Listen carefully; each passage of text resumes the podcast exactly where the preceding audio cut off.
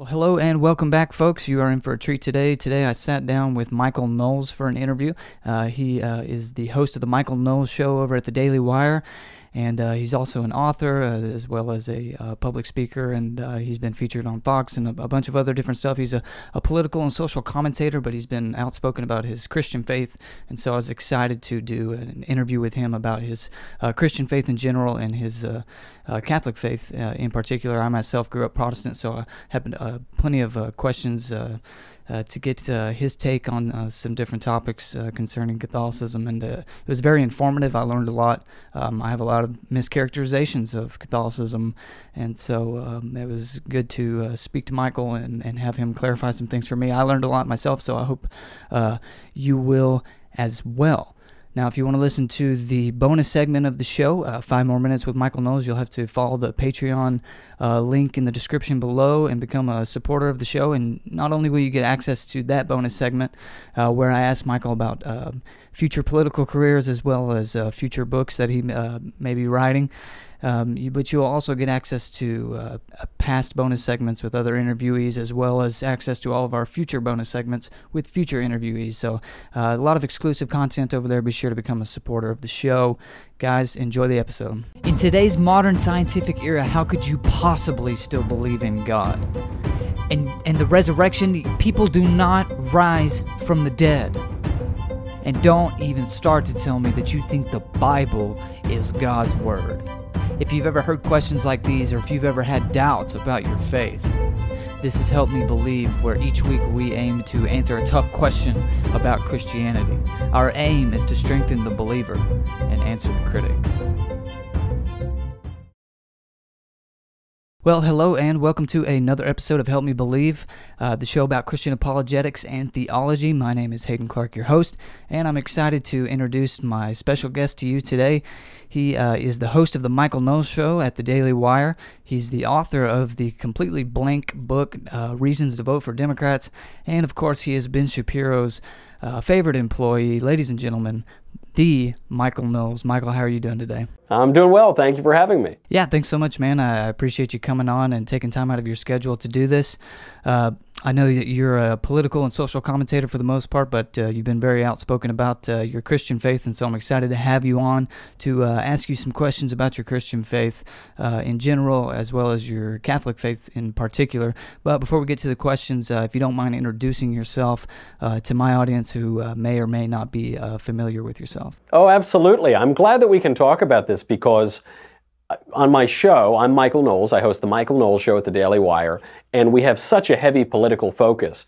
And I forget who first said it, it's now become a cliche almost to say that all political problems are theological problems. And mm when I find myself in my free time or when I'm reading, I'm almost always reading theology or philosophy or history of the church.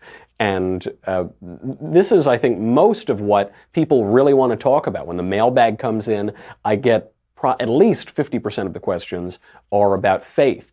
Because, as uh, St. Andrew Breitbart said, the patron of Hollywood conservatives, politics is downstream of culture, and culture is downstream of religion. Culture and cult are related. They're uh, etymologically related, and what a culture worships will define that culture. So you can institute all the political reforms in the world that you want. It won't make one iota of difference in the long run if you don't right the religious questions. And we now have a generation, the generation of the nuns, the not N-U-N-S, right. but N-O-N-E-S. And, the, important distinction, yeah. and a very important distinction. Maybe there's some overlap, I'm not sure. But the, these are people who were raised basically without a faith tradition, without any sense, forget orthodoxy, they weren't even raised with heterodoxy. They were raised maybe in the spiritual but not religious realm. And so millennials, uncoincidentally, are desperate for meaning. They are more than other generations, searching for meaning in their professional lives, in their daily lives. And the reason is they don't have a sense of meaning. They're so robbed of that. And uh, this is a, a uniquely, a singularly generational problem. And so I think it's why people are writing in even to political shows to ask about God and about faith and where our, our ideas and our faith come from. And so that's why it's so wonderful to have shows like this where we can talk about apologetics and philosophy and theology. And I can't wait now when I get questions in the mailbag, I'll point them over here to go hear the answers. Yeah, yeah, appreciate that. But, uh, you know, uh, I think you hit the nail on the head when, um, kind of along the lines of, you know, political philosophy seems to be the tip of the iceberg. I've heard the expression put, but uh, underneath, you know, you got philosophy and religion and stuff like that that drive those conversations, but oftentimes are neglected, uh, at least in our, our, current climate and uh, conversations that people are having today. But uh, speaking of young people, uh, a big problem that a lot of young people have is that they, you know, I'm sure I'm sure you're familiar with the statistics. Uh, they seem to go off to college, and then the, the more educated they become, they seem to uh, fall away from their faith. I know those numbers can be skewed because a lot of people come back to their faith afterwards, but uh, nonetheless, there does seem to be uh, a problem with that. And so, uh, I know you're an educated man. you you went to, you graduated from from Yale, actually. Is that correct? That's right. Yeah, I was a, I was a, I was in that den of atheism and debauchery, yeah. Yale University. yeah, yeah, for sure. And you know that's kind of why I, I do this uh, ministry. Help me believe to try to reach uh, students who have doubts like that, at, uh, especially those who have uh, gone off to university and are having their their faith challenged. But uh, you you seem to fly in in the in the face of these statistics. Statistics, excuse me, um, because it, it, you went off to not only university but Yale, and, and you seem to have uh, come out with your with your faith still intact. And so, what what what's kind of the secret there, or what would you recommend to the next generation who's going off to university and having their faith challenged? I actually didn't come out with my faith intact. I came out with a different faith because I went in with atheism. That was my faith. Really? going into Yale. Oh yes, I, I, I was a little precocious as a kid, so I had my teenage uh, atheist rebellion a little early. Basically, by the time I was confirmed in the Catholic Church at age 13, I would have described myself as an atheist. This was during that period of time where there was that very popular publishing movement, the New Atheists, Christopher Hitchens, Richard Dawkins, Daniel Dennett, and Sam Harris. And for a 13 year old, their arguments are fairly compelling. I don't right. think their arguments are very compelling for anyone who thinks with greater depth than a 13 year old, but 13 is hmm. right about the age. And also because their frivolous arguments appeal to the intellectual hubris of a 13 year old and the hmm. intellectual depth. So I had this atheism or agnosticism or some vacillation between the two, and I get to Yale, and everybody there is an atheist. Very smart people, generally speaking, some extraordinarily smart people. Most people are atheists or agnostic except for the smartest people. And this is why I'm skeptical of these statistics. You know, there are lies, damned lies in statistics. Because one thing I noticed at Yale is that the very smartest people were Christian. Maybe some Orthodox Jews as well. And I noticed a lot of them were even leaning toward Catholicism or Eastern Orthodoxy, these really long-standing Christian traditions, what, what seemed to me at the time the least defensible of the Christian traditions from my rationalist and atheistic standpoint. And so I thought that was a little curious. You're at this place, all these very smart people, they're all atheists, and yet the creme de la creme uh, were Christian specifically. And so I kind of thought about that for a little bit. And one thing that brought me back to the faith during my time in college was the modal ontological argument for God, the formulation of St. Anselm of Canterbury's argument done by Alvin Plantinga, that Calvinist philosopher at Notre Dame.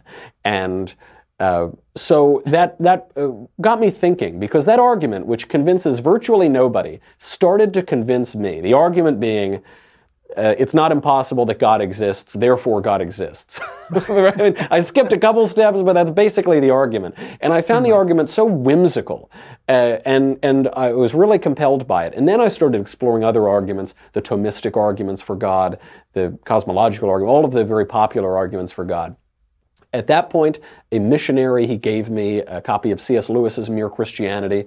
I started to devour Lewis. I would read Chesterton.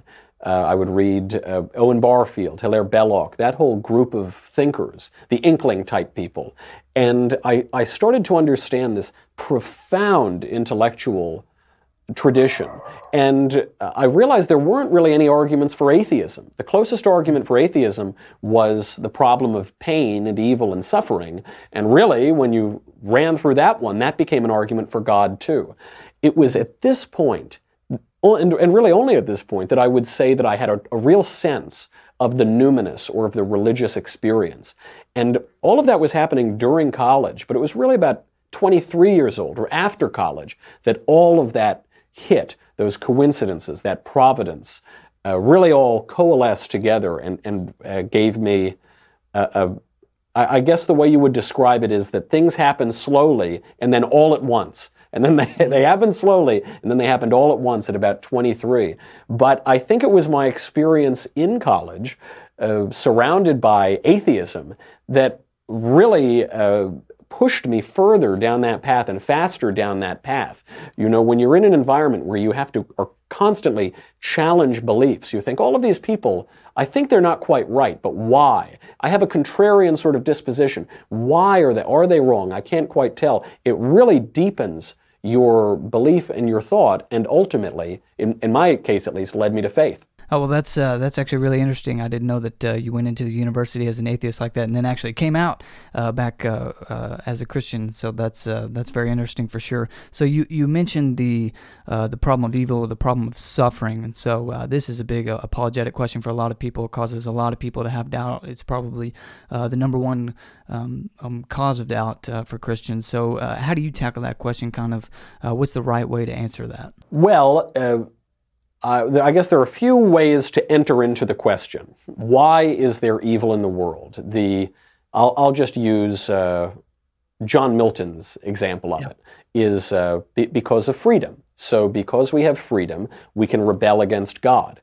Uh, Satan rebels against God, and in Milton's vision of it, uh, the, the deep narcissism of Satan produces sin, uh, as, as, if by mitosis, and then there's a perverse incestual relation between Satan and sin, and this produces death. And then, of course, you have in the garden, in Paradise Lost, Adam uh, chooses to disobey God, chooses, uses his freedom, and abuses his freedom, and this produces, by necessary consequence, uh, sin and death, which then pervade the world, and we read all about this in Romans and elsewhere.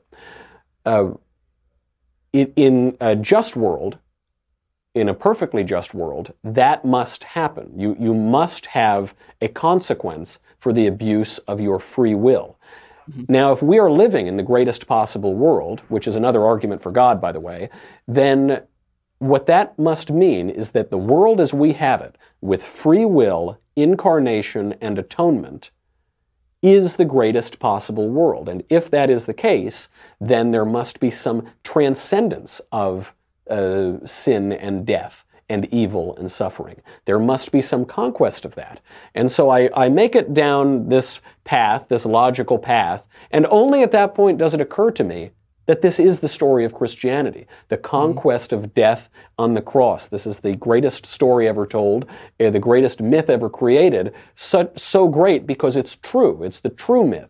And uh, it's, it's funny because I'm sure a person who struggled less with the uh, intellectual moorings of their faith would have said, listen, dummy, that's the whole story of Christianity, is the conquest of death and sin. But for some of us, it takes a yeah. little bit longer to arrive there, only to come right back to the very beginning and uh, see the beauty of the faith. Yeah, yeah, for sure. I think that's a, that's a good way of, of, uh, of putting things. Um, another uh, a common um, uh, argument against God that you see today, at least by uh, popular atheists, as you were as you were mentioning, is is this idea that science and faith are at odds with one another, or that science has. Uh, well, I doubt that uh, any serious atheist would say that science has disproved God, uh, but nonetheless, um, there does seem to be uh, this idea that science and God are at, at odds with one another. How do you kind of tackle that subject? Well, I have to go a step further and even question your use of the phrase "a serious atheist."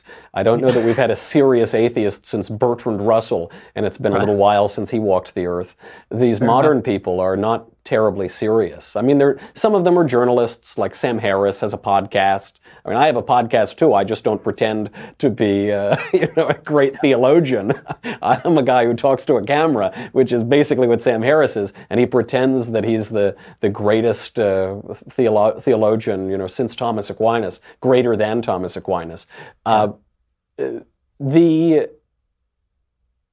the question of science, I guess all of those guys use science as an example. It's just so historically illiterate uh, they must not have ever heard of Father George Lemaitre, the Catholic priest who discovered the Big Bang. They must not have heard of the Catholic who discovered the genetic code. They must not have ever heard of Isaac Newton, the founder of our modern scientific era, who was a devout Christian who spent his entire life uh, translating scripture and interpreting scripture. Maybe they've never heard of uh, Blaise Pascal, probably the greatest genius of the modern era. He invented the calculator, uh, who was devout, who kept an inscription of his faith in his jacket pocket and who famously came up with Pascal's wager in the Pensées.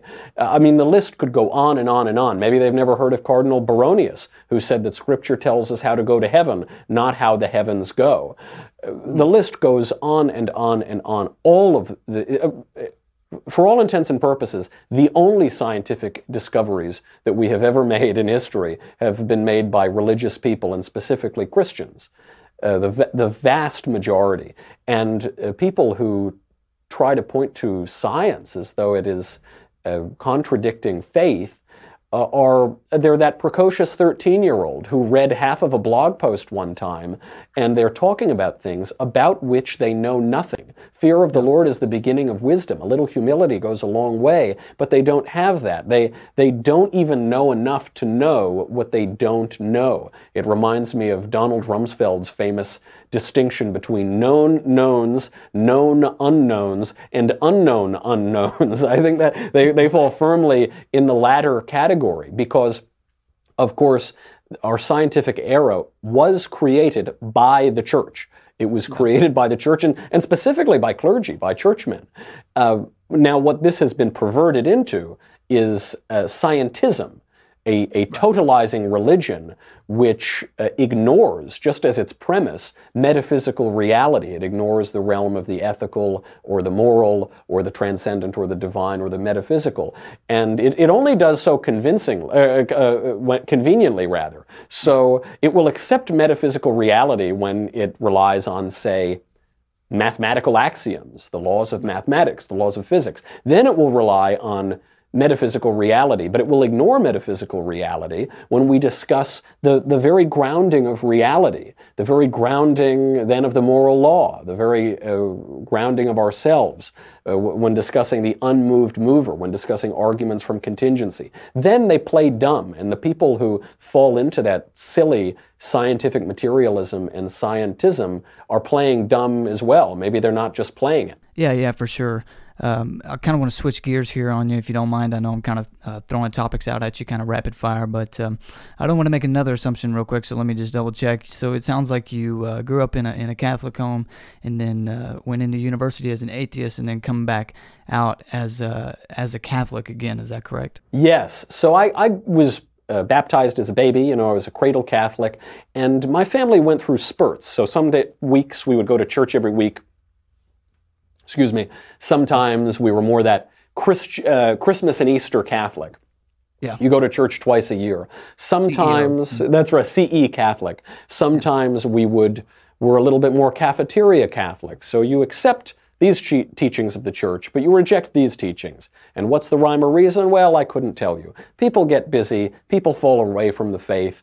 Uh, when I look back at it, I'm looking back at it as the totality of my life. But you have to remember, we're talking about a period of five or ten years. People change, certainly I did. And uh, so it, it is interesting to see that ebb and flow. Then after college, I became convinced that God exists. And then when you're convinced that God exists, you have to grapple with the person of Christ. You have to grapple with the, the, the fact of Christ yeah. and wh- who is Christ and and is he who he says he is, or is he a liar, or is he a lunatic, or is he a legend? And so uh, you have to deal with history. You have to read Scripture. You have to read sources outside of Scripture. You have to read the, ch- the Church Fathers. And uh, then I became convinced of that Christ is who He says He is, and I became convinced of the incarnation. Then I became convinced of the resurrection, and then I became convinced that the Catholic Church is the Catholic Church, that it is the one true Church. Right. Uh, that happened over a period of time, and right. my faith has only deepened throughout that period of time. But it gave me a good perspective because I began my intellectual consideration of Christianity with a Calvinist philosopher at Notre Dame. I listened to guys like Tim Keller and other uh, Protestant uh, teachers and preachers of various stripes and uh, ended up Catholic. But I, I, did go through a pretty long, uh, pretty long time away and a nice uh, buffet of varieties of Christian thought before I got there. Yeah. yeah. for the for the most part, it seems that we're all in agreement uh, around uh, mere Christianity to uh, use the term. Uh, but I do kind of want to segue into uh, something more specific: your Catholic faith. So I grew up in a, a Protestant church, Southern Baptist to be specific, and so over the years, I've I've heard plenty of cliches trotted out by uh, Protestants about Catholicism, but like yourself, I am very contrarian, as you said, and uh, doubted, you know, the truth of uh, these cliches that were put forward. But um, I, would, I would just rather hear it from a, a, Catholic themselves what they believe than what a Protestant says a Catholic believes. Uh, sort of, sort of like that. And so uh, I'm sure there's plenty of mischaracterizations that Protestants make about Catholics, and I'm sure you've heard them uh, before. So, what are what are some popular mischaracterizations that you hear, and uh, how do you respond to them? Well, I've heard them all, and I, right. you know, I, I, regularly attend a Bible study, which is mostly Protestant. So occasionally I hear them there as well, or even yeah. you know, they, and often people don't mean them in a malicious way. They, right. it, you know, it's it. I believe it was uh, Mark Twain who said. It's uh, not what we don't know that gets us into trouble. It's what we know for sure that just ain't so. Yeah. And so, one that is always uh, brought up is worshiping Mary and the saints. Yeah. Why do Catholics worship Mary? And of course, we don't. Catholics don't right. worship Mary. We don't worship anyone but God. Never have, never will. Uh, Catholics do, of course, venerate Mary and the saints. We pray to Mary. And uh, you say, well, why do you venerate Mary? That seems like idolatry. And the answer, why do you venerate Mary, is simple because she's the mother of God. yeah. And, and uh, such a significant moment in the history of salvation comes uh, and is all too often overlooked when we're in the Christmas season, which is, as Pope Benedict writes beautifully, you have the angel come down the mountain and say to Mary, Hail Mary, full of grace, the Lord is with you. Do not be afraid. Uh, you you will bear a child. You will conceive a child. And she says well how is that possible? I know no man. And the angel says it's going to happen. Don't worry. You know? and uh, and then as pope benedict describes it all of the heavens hold their breath and mary assents. She said i am the lord's servant. His will be done and so you see this beautiful interplay of grace and will Mary is there assenting to the will of God in a total reversal of what Eve did. Mary is the new Eve, Christ is the new Adam. Uh, this, this beautiful moment of, of grace and will, and certain uh, traditions have emphasized grace to the exclusion of will. Some heresies, such as the Pelagian heresy, for instance, have emphasized will to the exclusion of grace. Uh, but of course, the reality is what Cardinal Newman would have called the via media, this this beautiful balancing act. And uh, it's funny with Cardinal Newman because when he was writing about that, he was writing about the Church of England, and then he changed his mind and became a Catholic priest and ultimately a cardinal. So yeah. we pray to Mary. Then they'll say, well, why are you praying to, okay, she's the mother of God, that's fine. But why do you pray to anyone at all other than God? say, do you ever pray for people? I say, well, sure. say, do you ever ask other people for prayers? What does it mean to pray? To pray is to ask. That's what the mm. word means. Uh, if you pray to, if you say, hey, Bob is really sick, my husband Bob is really sick, he's in the hospital, can you pray for him? Right. Well, then you are praying that someone pray for you. You're doing exactly the same thing. They say, well, that's fine. I'm, I'm doing that to living people. Not, well, I'm doing that to living people too. I'm doing that to Mary and I'm doing that to the saints. The definition of a saint is someone who is alive, who is who is who is who has eternal life. As a matter of fact, the saints are the only people that we know for sure are alive at all. And, and then you say, well, where do you see it in Scripture? And there are a great many things that, that we know to be true that are not in Scripture. The word Trinity never appears in Scripture, and yet we know the triune God. But you see it in Revelation, which is that uh, the saints in heaven are holding their pots full of the prayers of the saints. Who on earth would the saints be praying for? They're not praying for the other saints. They're all doing very well. They're, they're praying for us. They're praying for us, and we can pray to them. I think this is a, a one area that is uh, pretty confused, and I have great sympathy. I understand why people are confused by it. But one thing that is very important to remember, I think it was Dr. Johnson who pointed this out, is that all shallows are clear. As Father George Rutler in New York points out, shallow thinking is clear. Profound yeah. things are deep and murky. And the other analogy is that when people are looking strictly using their own faculties of reason, no interpretive scheme, no historical context, no philosophical or theological context, just interpreting scripture in their preferred translation as it is, it is like looking down a deep, dark well. And what you will see right on the surface is your own reflection looking back at you. But when you have an interpretive scheme, when you have when you take in context and you are open to questions, then that will uh, that will deepen. And and to use Russell Kirk's example, Russell Kirk, the author of The Conservative Mind, shifting back a little bit to politics, he sure. he describes that there are two kinds of reformers. There is the leftist reformer, the radical Jacobin reformer, who looks at some institution or some ritual or, or some habit and says, Is it true? And then there is the more intelligent reformer who looks and says, What does it mean?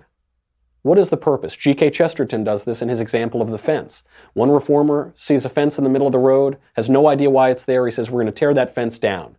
The, the intelligent reformer comes up and says, No, you may not. Go hmm. away, figure out why the fence is there. Then, when you can tell me why the fence is there, then perhaps I will allow you to tear it down. I, I think that is uh, the the thing that perpetuates a lot of confusion, and the the antidote to that is is fear of the Lord, is is an intellectual humility and awe and wonder and curiosity. Uh, yeah, I think you're exactly right. Um, the the the question of uh, praying to the saints or praying to Mary is definitely uh, one that I've I've heard uh, myself as a Protestant uh, uh, against Catholics like that, and so uh, that's clarifying to hear you explain what that belief actually is. Um, but probably, at least in my context, the number one mischaracterization, or what definitely what you would call a mischaracterization, is is that Catholicism is a religion of works, and that Protestantism is is more of a religion of faith or, or grace or however you want to word that. Uh, how do you respond uh, to this, um, what you would call mischaracterization? Yeah. Well, the Catholic Church condemned the Pelagian heresy a very long time ago, so I don't. I think it would be hard for the Church to be clearer that uh, it is not a religion solely of works. I wonder what that is. Of course, James writes that faith without works is dead, and yeah. the question. I mean, you see Mary assenting to the uh, angel at the at the Annunciation, would that be considered a work? I don't know. What is my faith? What is the stuff of my faith? Is there is that a work? Does it look like a work? My, my the own intellectual churnings going on in my brain, my speech, my my accessing of meaningful speech, is that a work? Uh, work becomes a little uh, murkier along the edges. The uh, Christ tells the apostles to go make disciples of all of the nations. Is that a work or the, is that a religion of works that they're engaging in? Of course not. You judge the tree by its fruit, and our faith, which is which gives life, which has eternal life to it, spurs one to uh, certain actions, to to charity. It spurs one to going out and make disciples of all nations. Uh, that's that's a wonderful thing. I I I because I'm unfamiliar with much of the uh, Protestant opinion of Catholicism, I don't really, maybe you can clarify for me, I don't really understand what they would point to as some particular works based uh, heresy. Um, I, I probably couldn't point to a, particular instance. Uh, uh, either, but uh, uh, the word is is kind of lost on me right now. But the the the the, the it's the uh, Protestants would point to the the Catholic belief of um, again the word is is uh, is amiss on me, but it's the idea that uh, you you pay money to the church and then uh, they'll for the forgiveness of sins. Indulgences, the selling of indulgences. Yes, this is indulgences. this was be- used. I think this is what they would point to. I That- that's a good example. So the sale of indulgences was never permitted by the church. That never happened. Write that away with the tooth fairy and the Easter bunny. However, there was a, a corruption that had crept in in the 16th century that Martin Luther quite rightly took issue with, which is that an indulgence is a remittance for the temporal effects of sin. It is not getting out of purgatory early. It is not buy your way into heaven. It was not buy your family into heaven. It never was that at all. Uh, but it was a, a tempor- and is, remains, temporal remittance, uh, or remittance rather for the temporal effects of sin. And one way, one way among many that you could receive an indulgence is by giving alms to the poor which we all agree is a good work, giving alms to a charitable organization, to, the, to a poorhouse, whatever. Now, you can see how abuses crept in. This is why at the Council of Trent, they outlawed and canceled any indulgences that involved a, a monetary transaction be it for a charitable organization or what, what have you. Uh, you can totally understand why abuses crept in, and a lot of corruption did creep in, and that's why it ended. But indulgences existed before that, and they existed after that as well. Now, another work that I, I actually have heard, uh, I've had a number of uh, Protestants ask me about this, is, is the liturgy, is particularly non or lesser, less liturgical minded Protestants, which is that why do we get on our knees and get up and confess our sins to a priest and believe that Christ is really, believe, as Martin Luther believed, that Christ is really present in the Eucharist? Why do we believe that? And that, I think, is a more substantial question. Uh, and the reason is that it must be true. The uh, I, th- I, think the mistake that some people make is they prefer to think of themselves as mere abstractions, floating brains just in the ether. They're like, we don't have a body, like we don't live in time and space. But we do live in time and space. We have a unity of our, of our body and our souls. There is a fleshiness to us, and then there is, of course, the spiritual realm. And uh, as such, we require ritual. As such, the metaphysical world has to come in contact with the physical world if it is to be redeemed. And of course, this comes into effect in the person of Christ. The divine word, the divine logic of the universe, becomes man in the Virgin Mary. And uh, you see, the, you see this, the sacrament himself in, in that combination. This is what happens in the real presence of Christ in the Eucharist. And what happens when we ignore this fact, when we ignore that our religion is not a religion of philosophy or poetry primarily, it is a religion of fact. The Gospels are not some beautiful folk song. The Gospels are journalism. They're talking about a real guy who lived in a real place at a real time, and he had real apostles who went to real places and really died. When we try to abstract that away from the real, real fleshiness of it, the, the tangibleness of it, the reality of it, then what we do is we turn it into just another nice story. Oh, Jesus was a good moral teacher, as some people say. This is just one nice story among many. But the reason that Christianity is the true faith is because it all really happened.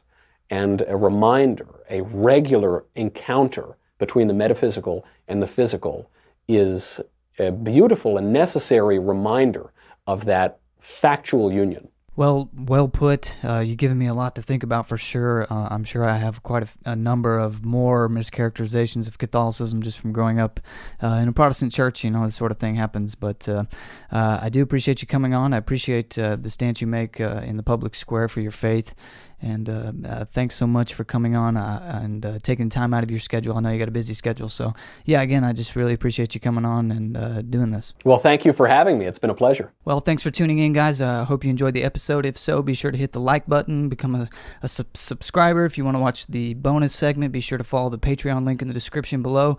And uh, go become a supporter of the show, and you'll get access to uh, not only this bonus segment, but past bonus segments as well as fu- future bonus segments. Thanks so much uh, for joining us, and we'll see you next time.